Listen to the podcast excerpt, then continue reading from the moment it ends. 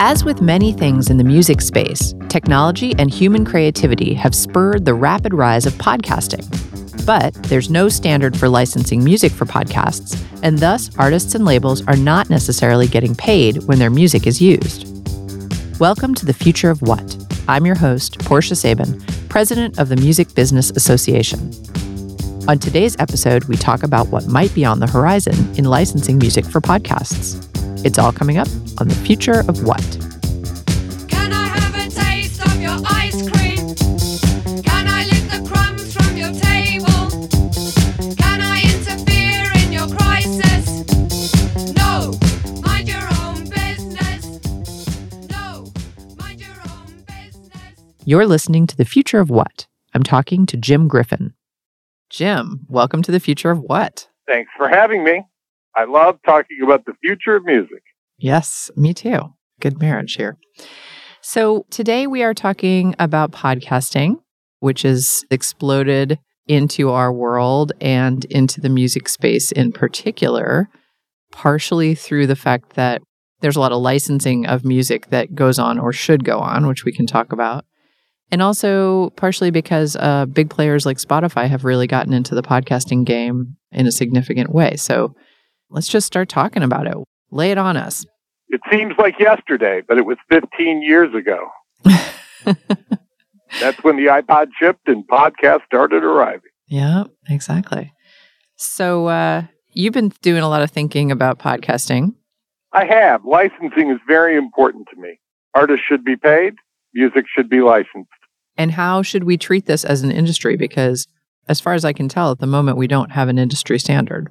Well, first of all, treating anything like this as an industry is fraught with issues, and especially antitrust. I say that because whenever a group of businesses, small and large, aggregate to set the price, terms, and conditions of a license, they are subject to severe competition scrutiny, as well they should. Mm-hmm. Uh, the answer to that problem is statutory licensing. It's why webcasting, for example, doesn't face competitions problems because statutes, acts of Congress eat the sin of antitrust. Right. So, how close do you think we are to a statutory license for the podcasting realm? Well, ordinarily, I'd say we're quite close. And I say that because the very same content, I mean, literally the same sound, same words, same utterances, are licensed when they come in the form of a webcast or if, for example, they are on radio. And it's important to mention that because one of the industry groups that most wants podcast licensing for itself is the radio industry. And they're pushing hard. They know that podcasting, like webcasting before it, is their competition and they want to be involved. They want to offer their content as podcasts. And yet there is no licensing that could make that possible, at least right now. Hmm. This seems like a, a challenge for the music industry. Well, and an opportunity, I'd say, because if you have the deep pockets that the radio industry has and the organization that the radio industry has around the National Association of Broadcasters, which is surely one of the most powerful lobbies in Washington, D.C. and around the world, you certainly have an opportunity to put together a plan that will deliver a great deal of money and exposure. I mean, we can debate which one's more important, but we need them both. We need the money that comes from licensing and the exposure for our music. You know, podcasts are across the board at this point, right? They're not just in the music world, but do you think that the music world needs to take the initiative towards lobbying for a blanket license, for a statutory license for podcasting? Well, I'm not sure there's the unanimity of desire to do so. And this is the part that concerns me the most. And I say that not because I'm such a huge fan of podcasting and I hope that they do it and I hope that there's a lot of licensing, although all of those things are true. But because I look into the future and you say future of what? And so every new media form that comes along we should aggressively pursue it with licensing. Mm-hmm. We shouldn't wait 15 years to have a podcast to talk about licensing podcasts. we need to act with more alacrity and agility. Right. Well, that has never been the watchword of the music industry, unfortunately. But that is the problem. we need to be seen as open for business and ready to license. Mm. And yet, all too often, we're not. And I, I refer to this generically as Tarzan economics. Tarzan economics. Yeah, because we cling to this vine that keeps us off the jungle floor, which are the old business models. And yet, our progress, our ability to move forward as an industry largely depends upon our ability to grab the next vine and then let go of the old vine that would propel us forward. But, but we're really stuck clinging to the old vine and never so much as we are with podcasting. And I say that because I know industry attorneys and I know their argument against this. And essentially to them, there is little difference between a podcast and a download of a song or a sound recording. And I say that because for them, it's a term of art, a digital phonorecord delivery. The digits that constitute a phonorecord are moving from point A to point B. Now, when we're dealing with streaming, the intention of the sender is that the digits be used in the time and place in which they're offered. But if the receiver records them, they become effectively a digital phonorecord delivery. And oddly, if the receiver downloads a song and deletes it immediately, it actually behaved more like a stream than did the song that was streamed and recorded. It really does come down to the intentions of the sender and the actual behavior of the receiver. And neither of those are measurable externally. Right. And so we end up in a quandary largely because of this technical description of what it is that's being offered. The service ends up being indistinguishable from the product, at least from a legal standpoint. Now, to the average person, the difference is, is easy to figure out and easy to understand. And ultimately, our response to it needs to be clear. We need to eliminate people's desire to have the sound recording at all by making them highly available on demand. And that's what happens when you license properly. You destroy people's motive to have and hold the music at all, knowing that they can get it whenever they want it, returning over and over and over again and offering us more value in the relationship between users and, and music.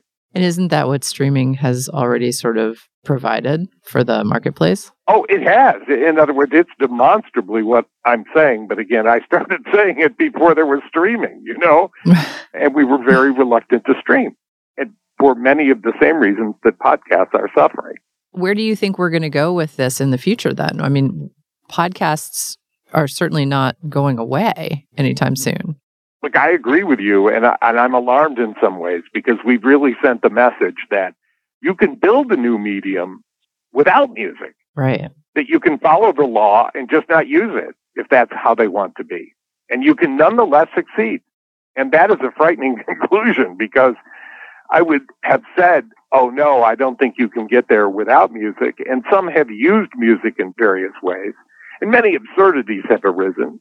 For example, there can be podcasts where people talk about the music of a band like REM without playing the music of the band REM. and Right. you might say, well, that's just never going to work. And it, it does somehow work. It's suboptimal, but it proves that you actually don't need to license music in order to have a good discussion about music and so forth. And I think that's the wrong message to send, ironically. I, I think we absolutely want them to have the music, to use the music, to pay for the music, to expose it to the audience. And there's more issues involved. For example, I would think we would want proper attribution, and that's the kind of deal we can make when we really do a license. Right. I used to negotiate contracts in the journalism industry, and you know, the, we always had this saying, which was, "Deal you reach in agreement is always better than the deal that's imposed upon you by circumstances or whatever." Right. And really, we're living with the deal that's imposed upon us Absolutely. instead of the deal we wish to agree to, Right. which is that we get paid and that there be proper attribution and there be rules. And by the way, if we did propose a license, we could put rules on it that said things like you can only use half the song or you have to talk over the beginning and the end of it or you know, essentially rules that put a fence or a barrier around the difference between a sound recording that is podcast and one that is purchased discreetly or used in a streaming service. But we don't play the game, so we don't make the rules. It's kind of like the Pope in birth control, you know. We're really not not involved, unfortunately. Otherwise, we could make a difference. Right. And by the way, we have to admit that there's some good news on the horizon. You know, Sound Exchange, Mike Huppe's organization, is terrific, and they have recognized this unrealized potential, and they're coming forward with a plan in conjunction with a business partner that they have. And we'll see where it goes. I, I'm very, very optimistic about this. You can read about it at podcastmusic.com and at soundexchange.com. But you know, this is where the real conundrum comes up. And I'll just go into it quickly, which is that you want to have a blanket license that enables everything because you really don't know what people need to use. And they often need to use it on very, very short notice and so forth. And so you, you want to make that available. And if you actually have to ask permission and so forth, it takes so much time and money, especially when attorneys cost $500 an hour and you need a pair of them at least to paper the deal, that it simply doesn't happen. And so the goal here is to make it possible to use anything. And, and when I say anything, you might think, oh no, you don't have to do that. Well, if you want radio's money, you do. If you want the latest hit music, if you want radio to be able to be turned into a podcast. That same broadcaster who webcasts their signal already, if they're to take that one hour, two hour, three hour show off the soundboard and put it on a USB key and carry it over to the server and make it available, it has to be any music and it has to be able to be hit music because that's what radio plays. They can't take the time to clear every track every day. No, of course they can't. Right. It's impractical. Yeah. It won't happen. It's inefficient. And so then we leave that money on the table and that exposure on the table. Right. And we encourage pirates and others. And, and they're not even really pirates. I hate to say it because they have a pretty good legal defense that they're not breaking any laws when they record these webcasts. Right. So, you know, we need to do something affirmatively that moves us forward instead of engage in what I call blanket resistance to licensing instead of blanket licensing. Right. You know, the other side of this is it's one thing when we're talking about big companies that are putting out podcasts, you know, when we think about podcast monetization, because the vast majority of people who do podcasts do it on a very small scale. Sure. And so, you know, we still haven't even figured out how to properly monetize podcasts. And so when people from the industry like us say it's very important that artists get paid if you're going to use their music in your podcast, that falls on deaf ears when you're talking to a 25 year old who does his or her podcast for free in their room. You know, there's no money coming in, therefore, no money going out. It's just an interesting conundrum. But very importantly, Portia, very important to note that if they upload that to Spotify, there are serious monetization aspects included. And very important is, is that increasingly Spotify pool of money is being divided away from music and towards podcasts that have no licensable music inside of them. And therefore, there's no money for us in that scenario. Removing money from the pie from us, right? Yes. In other words, if we look at Spotify as a music service that has a pool of money, 70 cents out of every dollar going into it for content, podcasts now compete for that pool. Right. And that means less money for us. And we need to be concerned about losing the time and attention. I mean, you know, my, my view of these things is that our enemies are not so much pirates as they are other ways to spend your money and other ways to spend your time. Mhm. You know, there's only so much time on the clock and only so much money in your wallet. And we are engaged in a competition for that. So as regards the time on the clock, it's increasingly going towards podcasts.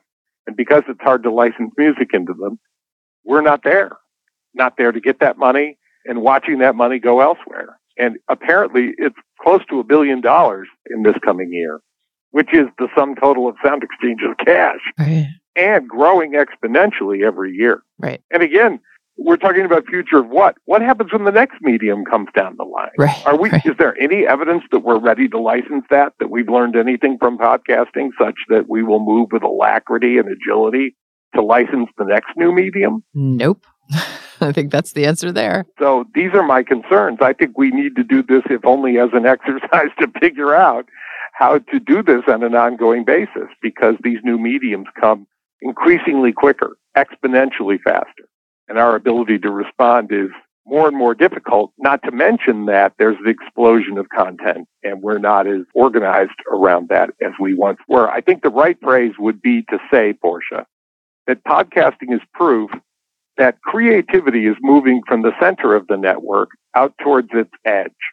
and that increasingly our efforts at monetization and licensing and monitoring and so forth need to be suited to the edge of the network. rather than just the center. Yes, I, I think it's critical because that's where the growth is coming. You know, there was a time when I think we could both agree that if you were looking to license, you would go to the radio transmitter's location or the cable head end or somebody in an office in a big building. But increasingly, podcasts don't come from offices in big buildings, although some of them do.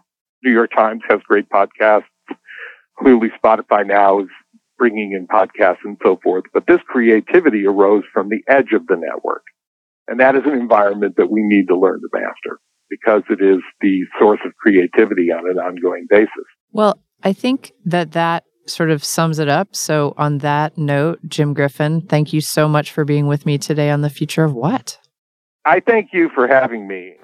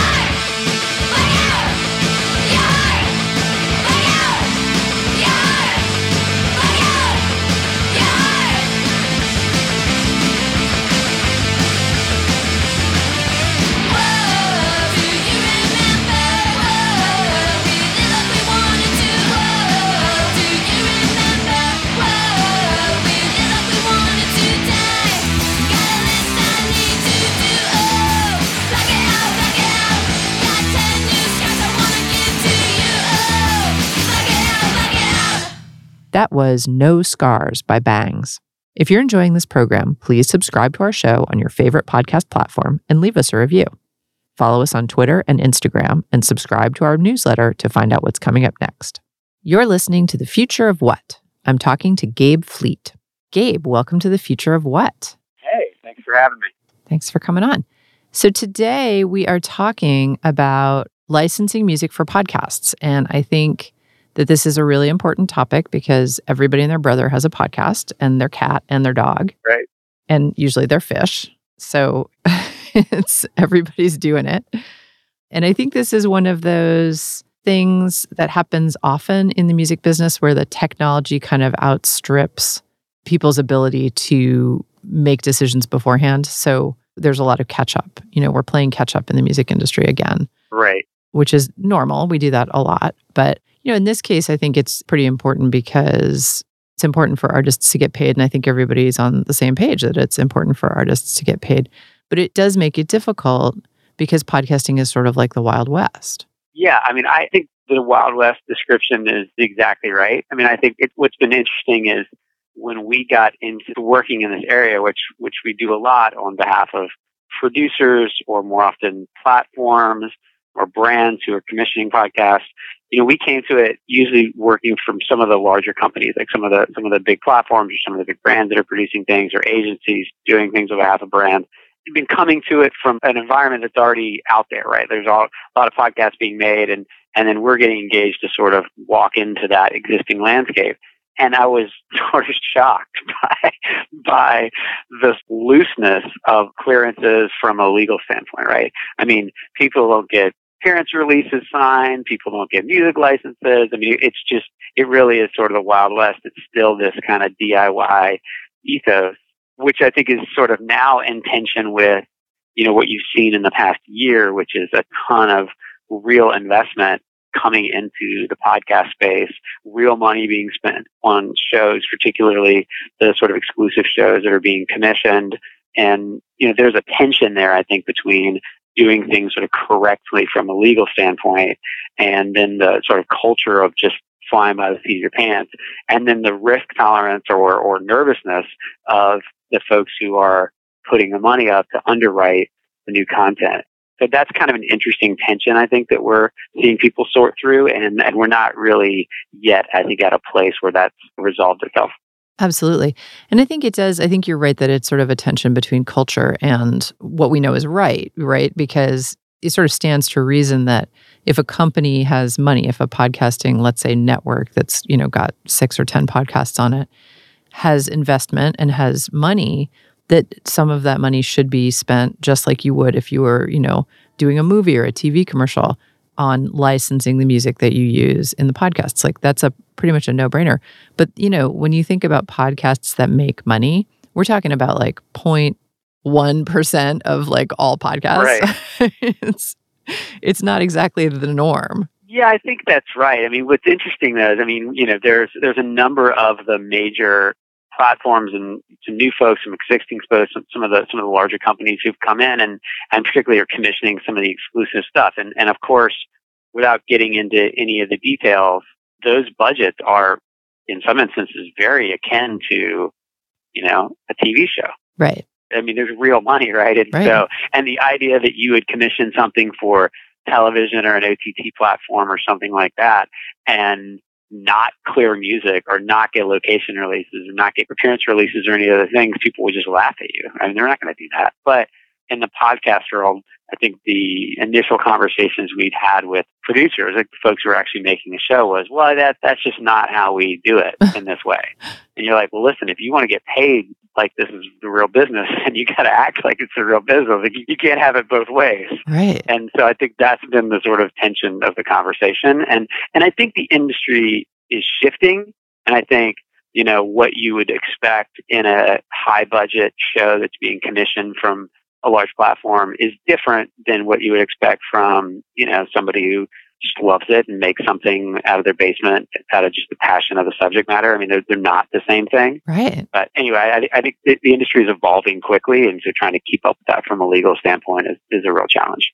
Definitely. Now, I've heard floated an idea that there could be at some point down the road like a statutory license for podcasting, which would sort of maybe fit the bill a little bit better than the idea of every single podcast doing these micro licenses. I have a podcast in my basement. I make no money at all. We have no advertisers. You know, we have 25 listeners, but I'm going to use 38 seconds of a Who song Right. so I'm going to pay them, you know.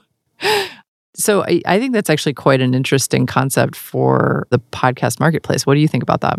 I think there's a real opportunity there. You know, I think that when you go to clear music for a podcast, it's really, in, from a process standpoint, no different, not materially different than clearing music for TV or film, right? You Right. you go to the publishers and the label and you you know you request a license and send them a quote request and they have to go back to the artist and the writer for approval and it's that same you know song by song use by use very resource intensive inefficient process that people have done for years for TV and film but the contrast with that is the budgets are not nearly as high for as they are for TV and film and and, and so it's just I don't understand why it's so inefficient for you know a license for a few grand for a couple of years in a podcast.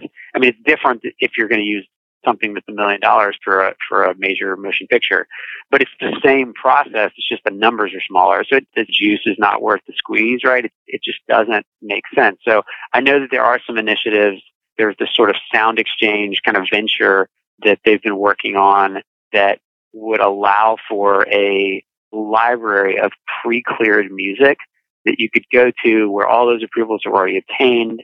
My understanding is that some of it would be comprised of, of either even like major label, major publisher stuff, like really sort of, you know, it's not just sort of generic production music. There would be real music that has commercial value, but the artists and the writers felt comfortable giving this sort of approvals in advance.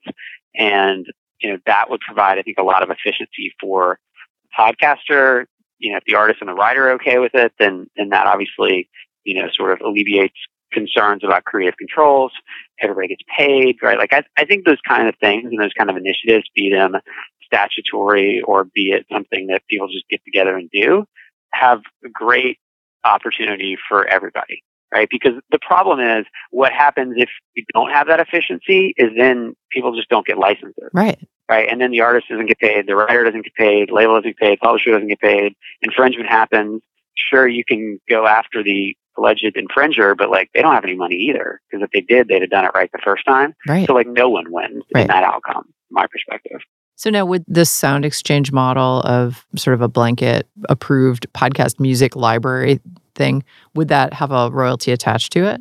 That's my understanding, and I think all of this is still very much in beta and development. I'm just sort of hearing conversations throughout the industry and people that are working on it. But yeah, that would be my understanding is that yes, there would definitely be a royalty attached. I'm not sure if it's going to be negotiated on each instance or if it's kind of prefab from the get go. I think that remains to be seen. But yeah, the expectation would be definitely that you would have to pay. I mean, I think the first challenge is awareness. Right. right? And the idea that like, oh, I didn't know I needed to do that, or I thought if I used less than 30 seconds, I didn't have to, which is just everyone should know that's not a thing. Like this idea that if you use less than 30 seconds, you don't have, you have, I'm not giving legal advice here, but I'm just, I promise you, that's not a real rule. Right. So the first is awareness, but I think after awareness, it's not the money for the fees, it's the process. Right. I don't know who to go to. I don't know how to hire to get there. There's I don't know who the publishers are. Oh my God, there's 10 of them. Right. I can't go to everybody. And then you just decide to run the risk of Right. not getting a license. Sound Exchange is a sponsor of this program, and I love what they do. I think that's a really cool place for them to go with this because since they do have such a massive master side database, that's genius. I'm wondering if there's also room for a commercial solution. You know, there's some new products in the marketplace, like there's this company called TrackLib. I don't know if you're familiar with them, but they are a sampling. You can go there and get pre cleared samples to use in your hip hop or whatever type of music you're creating Right. and they have like three different tiers. So for like 50 bucks, you can use all the pre cleared samples you want or something. I, I mean, I'm not 100% sure of exactly the details, but it's really reasonable. And then if you're a bigger artist, you know, there's a bigger fee. But I just think that that's like, that would be a great solution. I agree. I mean, I don't really have a dog in the fight or sort of firm opinion at this point about whether it's sort of a more quasi governmental sound exchange thing or if it's a commercial solution or whatever. I, I think all of those things provide, in different respects, the same kind of benefit, which is you can eat everything on this buffet. You may not have everything you want on the buffet, but like everything that's on the buffet you can have, and here's a price for it or whatnot. I mean, you know, I know a number of our clients go to production music libraries to kind of, you know, jingle punks and epidemic sounds and, and those kind of people to fill those gaps too. I mean, I think that for podcasts, there are certain uses that require a specific song. But from my perspective, like on the creative side, for the most part, it's not like film as much, right? It, it's not about like, I need that perfect song for that perfect moment to have this sort of transcendent creative experience. A lot of times you just need some transitions or a little bit of background or, or whatever. In which case, I think for a lot of people, that kind of production music ends up serving most of their needs Right. and eliminates, you know, how often you need to go, you know, license some new huge hit. Yeah, no, absolutely. And, you know, I mean, I'm thinking about people in their basement doing this. And I think even those people figure out pretty quickly that if you put a Beyonce song in your podcast, somebody is going to call you. Like, that's not so yeah, it's that's uh, right. it's not the wisest move. Yeah, I think that's right. And and and I think the flip side of that is You know, I mean, listen, Beyonce provides value and, and wonder to everything in which she's affiliated. But for the most part, it, it didn't have to be that song, right? Like, to, in order to accomplish creatively as a producer what you wanted, it may just been that you just liked that song. But if you knew that that song was a million dollars, but you could go pay something that's fractions and fractions and fractions of that, have access to this whole production music library that would like probably get you pretty close from a creative standpoint. Like that's just a better option. And then again, it all happens lawfully. Everybody gets paid. Like it's just, that's just a better way for it to work. I think it's really more about starting with education and knowing that turns out you actually have to, to license this stuff for podcasts. Yeah. Do you want to just talk for one more second about the under 30 second thing? Because, you know, that is like really out there in the culture, this notion of like, it's fair use, you know, and I can use anything I want for less than 30 seconds. Was that just created out of whole cloth? Like, where did that come from? I mean, so a couple of disclaimers, one of which I probably should have said at the top of the call, which is like, these opinions are my opinions, right? They're not the opinions of Greenberg Traurig, or my law firm, or any of our clients specifically. And, and I'm not giving legal advice here. So having checked the boxes in both of those fronts, that one has always been funny to me. I think it took hold maybe in the advertising world. I, I think people just got a hold of this idea that if it's less than 30 seconds, or sometimes I hear it's less than nine seconds. I don't know where that one came from. Some, somebody told me once it's less than nine notes because there's some case law, like in that one case. What? Yeah, it was a, like a Beastie Boys sampling case, and then, or maybe it was seven notes. I can't remember. It was a seven or nine. It was a flute riff, and in that case, that use was okay. But things like fair use and whatnot are incredibly context specific, right? And they're very driven by the facts of that case. You know, some of us would say they're kind of results oriented, like in terms of just judges and juries trying to get to what feels like the right results, Right. setting aside what the law is. It's just a very, there's these four factors and it's very fuzzy.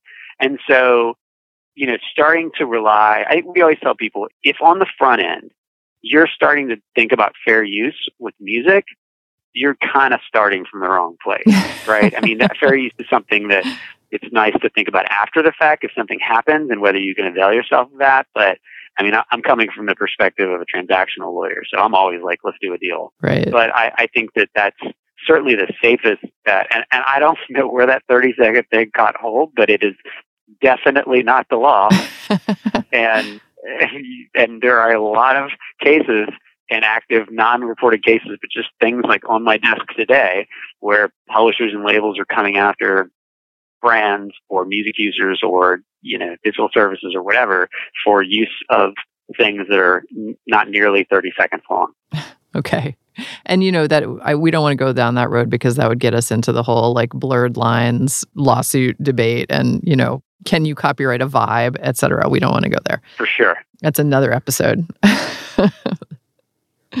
definitely well gabe fleet thank you so much for being with me today on the future of what Happy to be here. Thank you for having me.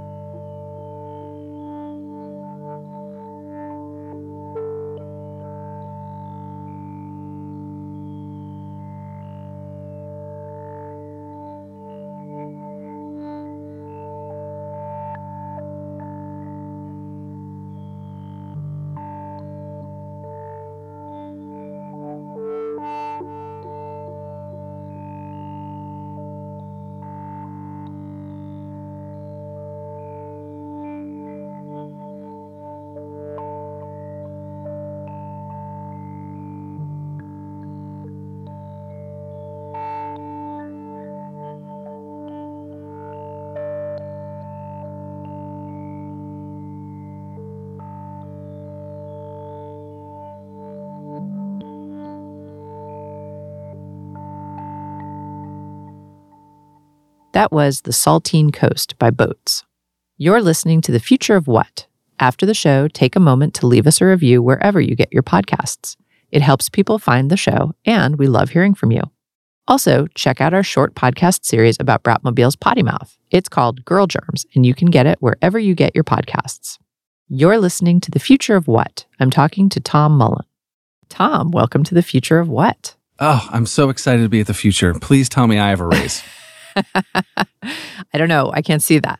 Damn it. My crystal ball is not that good. All right. I wish. Thanks for having me. I'm so glad to have you. Yes, you're also a podcaster, which is important for this episode for people to know. Yes. How long have you been doing your own podcast? It's coming up on nine years. Whoa. Yeah, kind of crazy. I just passed a million plays on the podcast a couple weeks ago, which was really nice. So yeah, I've been doing the Washed Up Emo podcast for almost nine years and been getting to interview people that when I started didn't have a voice and there weren't many podcasts and now there's lots of podcasts and lots of voices. So I'm happy that I got in early and it's just been a real fun to tell the story of these artists that I loved, but also new artists and artists from things that maybe I didn't pay attention to or wasn't able to. So I'm kind of getting to relive my childhood while progressing bands that I love today. It's been a really fun thing that I do. And then been able to do so many offshoots from it and meet people because of it. So it's another life that people don't realize I have a day job. So And just to do the little plug, it's the Washed Up Emo podcast. Yes, I've been doing it myself. Everything from booking to every part of it, I want to be a part of it and I want to do it and it feels that way where I don't want to have someone edit it. I don't want to have somebody do it. That I have other things to fulfill that. This is sort of mine that I'm doing on my own. So I, I feel sometimes it's overwhelming at like one o'clock in the morning when I'm trying to finish something, but also editing and having an artist reach out to you that you're obsessed with and say, Hey, thank you so much for making me sound smart. You took out every um, ah, and pause. And I was like, yeah, that's, that's what I wanted. That is amazing. I have to say, from a podcasting perspective, that is incredible that you do all that work yourself. How often do you put them out? I try every other week. Wow. Okay. Well, you get a gold star because that is a lot of work. the thing, I, I, but also too, you know this too from doing a podcast for a long time. Doing one for a minute, like I've gotten really good at looking at a waveform and realizing that's a cough or that that tick that that person's saying every time before they speak. I can take that out really quickly. Or realizing that the cadence of this phrase works really well with this cadence on this other phrase, and you don't need to hear me talk at all. wow. And I'm almost doing it while I'm doing the interview. I'm editing while I'm like, okay, well, at 1302, that was a really cool moment, or I want to make sure that that's at the beginning. I'm doing it while I'm doing the interview. And I think as a listener, I'm thinking about that. I want to be someone that I've got the kids in the car or I'm on a bike ride and I'm listening and I just want to make sure that I keep them. I want to keep them engaged. So that's been my motivation behind it. I feel like that's part of the success and that's why people like it. because I've been able to do that and everyone has an opinion, but I think that's worked for me and I want to feel connected to it. I don't want to feel disconnected from the production or the creation of these. I got it, which is admirable. I'm very impressed. And you also have another job. So, this topic of licensing music for podcasts is useful to discuss for both of your jobs, you know, working at Atlantic and then also having your own podcast. So, do you want to give us just an overview, especially since you've been doing it for nine years? So, things have probably evolved quite a bit in terms of licensing music over that time for podcasts. Right. I mean, before nothing was said and you just did whatever. And there were shows on iTunes and when it was called iTunes or Apple Music that was just music shows and people just putting up music. And slowly, I think people were realizing that that's not what we need to be doing. And a music is music and podcast is different. And I've seen I mean, for mine, it's asking like, Hey, you know, are you cool with us using this? We're going to use a little clip and we're promoting you. We're sending people to your Spotify playlist. We're sending people to your website. And, you know, nine times out of 10, they're cool with it. And for us, I don't do any ads on my show. So I'm also sort of trying to skirt where like I'm not even making money. This is all promotional. So from the personal side, that's how the approach has been. And then on the Atlantic side, what's really interesting, I think you mentioned this in our emails back and forth about the panel that I was on, no one's figured it out yet. Mm-hmm. And I don't think that we're at a point where this is the rule, this is how everything needs to go, because I don't know if the labels have figured it out, the publishing companies have figured it out. And I think right now it's still for us, we're really, really careful. Less than 30 seconds mentioning it, like just again, not just using a song to use a song. It has to be the artist that we're using. And that's been the approach. And again, we're ready to change. If there's a sweeping change tomorrow, I have all the DAW files for work and we can update those and change based on what that new thing is. But for now, it's still a huge Wild West with how these things are approached.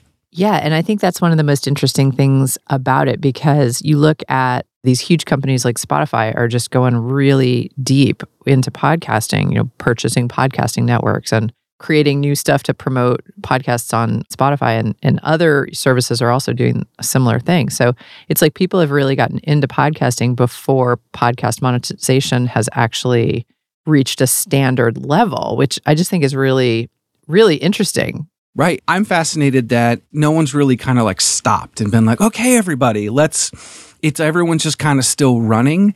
And it feels like when the iPod came out, no one really wanted to deal with it, or came when Napster, no one really wanted to deal with it. At some point, everyone's going to have to deal with this. I think this isn't just music, this is film, this is books, and anybody that's repeating things or using clips.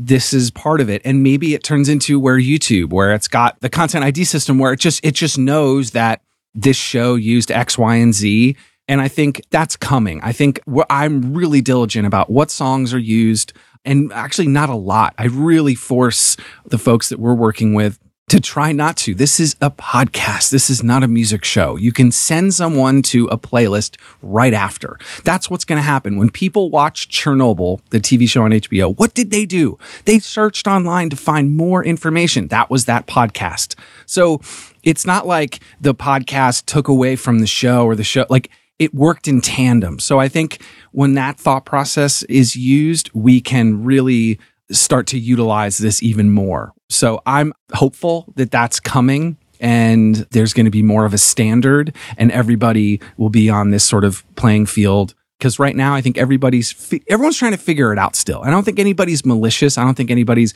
trying to not do something. It's just like, hey, does this work? Cool. Hey, what about this? So I'm hoping that that's where we're going, where everyone's sort of feeling like that. My only hesitation is that these bigger companies, you know, the Conan O'Briens, all these people kind of come in and, oh, podcasting, I'm going to come in and do this. And it's not the same sort of DIY mentality that I think it came up in. And maybe that's my upbringing anyway, that I have a, a hesitancy to that. But that's kind of what's happening you know, it is interesting because it's kind of like the music industry's history has always been this way, right? Technology outstrips what's going on in the industry, and then the industry kind of has to play catch up. And then at some point in the future, sort of the worst case scenario for smaller podcasts is that, you know, some industry standard will be reached, at which point all these podcasts that have been not monetizing will suddenly be like, you're bad because you're not paying artists and this is the standard. And if you don't get with this program, you know, you're out of business. And it's really funny because, you know, of course, the business model for free is free. Right. I mean, there's, if you're not making money on your podcast, there's no way you can share that money with artists. But you know what I mean? It's like, I feel like that is the potential downside to this is that at some point in the future, because artists, of course, should get compensated for their work. And we all agree with that. I mean, most of us in the business, you know, want artists to do well. I think, for example, my podcast, you know, we've just exclusively used Kill Rock Stars music and ask the artist's permission. Right. But that's, you know, that's music that technically we actually control. So, you know, we can certainly do that. And we have not, you know, stepped outside of those boundaries unless we've spoken to an artist or a different label that was on the show and wanted to have some music included, in which case they gave us permission Right. but yeah, it's it's difficult to monetize something when you're not making any money. And when, like you said, the Conan O'Briens or whoever come into this, or the you know the big networks that that show up, those people have money, so of course they should be paying for their music. That makes perfect sense. Yeah. No one's like called the town meeting or called the, you know, the, all right, everybody. We haven't all gotten together in a room. yeah, we haven't all true. gotten together in a room. And, and I think while everyone's figuring it out, I think it's okay to experiment. It's okay to try. It's okay to ask. It's okay to experiment. And for us, you know, myself personally with my show and with the stuff at, at Atlantic is to make sure that we're ready when that happens. And if something is changed, like we're ready to adjust and make sure that it is compliant or it is making sure that everything's fine with how this is going to go. And it's a keep going forward, keep experimenting, keep trying, experiment with artists, but then also look, if something happens in a year from now and we're, we're talking again and we are in that room and everyone's like, okay, here's the deal. Then I'm ready. I can actually do that quickly. That's not a huge issue. And so I'm excited for it to kind of get to that point and everybody's doing that. But right now it's just, it's all over the place while everybody's figuring it out, which I feel like is par for the course. Totally. You know, it makes some amount of difference a whether you you are making any money on your podcast or not because like I said you can't share money that you don't have except there is this other argument of, you know, artists should be compensated no matter what, which of course would get in the way of of 99% of podcasts. Right. But, you know, there's also the notion that this is a license and we can treat these like licenses, which I think a lot of people are taking seriously. It's just a very small license. That's the other piece I thought was funny is they were treating it like a blockbuster film. Right, Um, Some of the, and I was like, wait a minute, like this is a very small show, or th- I'm just you know speaking generally. Like if, if this is a money grab, I don't really know if this is the one. I understand why, and I understand the hoops that they need to go through to do that. I don't know if you remember that point in the panel where I just kind of said out loud, I'm like, well, we've been talking about this and no one's figured it out. So we're asking for like a solution when we haven't figured it out. Right. And I thought that was all right to say because I just, I don't know, we were talking in circles. There was no real goal, it seemed, or if someone had figured it out. Everybody had their own agenda. And I just don't know if it's there yet, but it will happen. Right. And also, I think I would like to just point out that there's a difference in podcasts too, because a podcast that's actually about something else, not music, is kind of different from a podcast that's about music, you know, because it, it's like, especially if, if you're getting listeners who love music to listen to your podcast, like Washed Up Emo, you know, obviously you have a very specific audience for that. They want to hear certain type of music as well. They're there to hear the music as well. If you're if you're listening to a true crime podcast, let's say, you're not necessarily tuning in because you know what kind of music you're going to get. And so maybe a, a show like that should pay for their music. Do you know what I mean? Yeah, yeah. Like exa- uh, that's the thing. I guess I'm so stuck in the music ones because everything I'm doing is music related, and that artist in that series or my sh- my personal show, I'm featuring their music because I want someone to go listen to them after they hear the podcast, and Exactly. Yeah. so I, it seems like more one to one versus like, oh, I just want to throw this random Justin Bieber song at the end of Exactly. this, which is happening. Like, I actually am all for like a content ID. Like, if Apple or Spotify or all the other folks want to, you know, have that and they're able to sort of tag it. And I remember with college radio, we had those BMI lists that you would write out and, you know, it would be the public performance. And maybe there's something like that that happens. And there's a level, but yeah, I just, it's all over. It's so all over the place, and it's been like this. right, right, right. I mean, yeah, it's but that's I mean, you know, I always say on this show that the music business is a patchwork of historical accidents. mm-hmm. And I feel like that's a good description because that's kind of what happens, right? It's like like I said, tech changes, the world changes, Napster, you know, file sharing, all these things happen. And then the industry kind of slowly catches up with it. Mm-hmm. And I mean, it's not ideal. It would be better if we got all our ducks in the row first, but it's also not the end of the world because we do often tend to eventually come to solutions that work for the industry. You know, I think one of the bugaboos that everyone in the business today is worried about is just the fragmentation of income streams. Mhm. You know, it used to be that artists had like two main income streams and that was pretty much it, you know, touring and record sales. And now we're talking about, you know, a hundred teeny weeny little streams from all over the place. And it's just made it, it's made the industry more complicated, right? Like if you are an artist and this is your livelihood, it is really hard to be passive in this environment, right? Right. To just lay back and be like, oh, maybe I'll make some money someday because I'm here to tell you, you will be a barista forever if you have that attitude towards, you know, your business. Artists have to kind of wake up to the fact that they are businesses, they are small businesses faster, I think, now than they used to. I think there was more wiggle room for laying around in the old days. Right. I think them thinking about, you know, they got a check from the CDs or they got a check from the merch, and now there's all these other little things. It's kind of like when it get more complicated when your taxes. And I kind of when I jumped from TurboTax to an actual tax person. Right. And I realized that there's all these other things that I was missing, and I needed to be. I can only imagine for you know music and royalties and all those things. Like they need to be on that. And yes, is podcasting part of that? And are there hundreds of shows? Yes, but also maybe five people listen to it. They're probably pod faded by now, if you if you know that term. What does that mean? You never heard pod fading? No, what's pod fading? Pod fading is when you do a couple shows and you and your buddy are so awesome and you're funny and you put it up on Anchor and then you stop. But you it's still counted as a show. So it's called pod fading, meaning it's up on the platforms, but it hasn't had a show in months or never will. You know, and what are people doing in that? It's like it's like this weird ghost ship that just floats in the ocean, but never goes anywhere.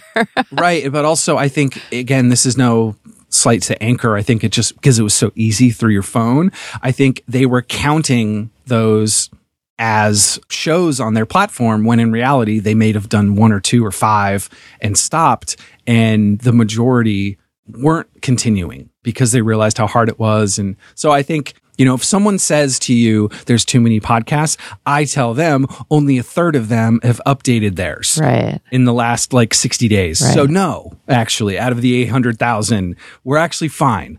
Like now that I'm thinking about these like ghost ship podcasts, it's a cool environment in which we could have that content ID system that you were talking about. Because let's say these ghost podcasts that aren't adding new podcasts but are just hanging around, let's say they have music in them. If there was a content ID web crawler or whatever, people would still get paid every time someone listened to one of those shows, Mm-hmm. even though they're basically dead. So Right. it could be like sort of a continuous source of income for for artists, which is interesting. Yeah, I think there's a lot of ones out there that maybe, you know, kind of like TikTok picking up songs. I can't believe I said TikTok. uh, if TikTok picking up songs that are three to five years old and becoming big again. Like maybe there's something where people find these, you know, Raiders of the Lost Ark like podcasts that are like actually really cool. And there's five episodes and it made sense. And people hear that one song that they used. And may- maybe that happens Yeah. maybe not every time, but it's there. And I think the archivist in me would be happy that someone's hearing that artist's story or hearing that, and maybe they do go and listen to it or watch it on YouTube or subscribe to their email newsletter. I think there's other points that people can intersect with an artist and have it be meaningful. Like, what is the goal? And sometimes for an artist, it's email. Sometimes it's making sure they buy tickets for the tour, or it is streaming. So I don't know. I, the archivist in me is is always thinking like that will happen again. Well, on that note, Tom Mullen is a VP at Atlantic Records, and you can also go and listen to his awesome podcast, Washed Up Emo. Tom, thanks for being with me today on the future of what. No problem. Thanks for having me. And that's our show. The music we played today was used by permission. You heard bangs, boats, and of course, our theme song, Mind Your Own Business by the Delta 5. Subscribe to our podcast and leave us a review. For more info on our shows, check out our website at thefutureofwhatshow.com and sign up for our newsletter. Our program was engineered by Clark Buckner at the Nashville Entrepreneur Center and is produced by Will Watts. I'm Portia Sabin, president of the Music Business Association. See you next week.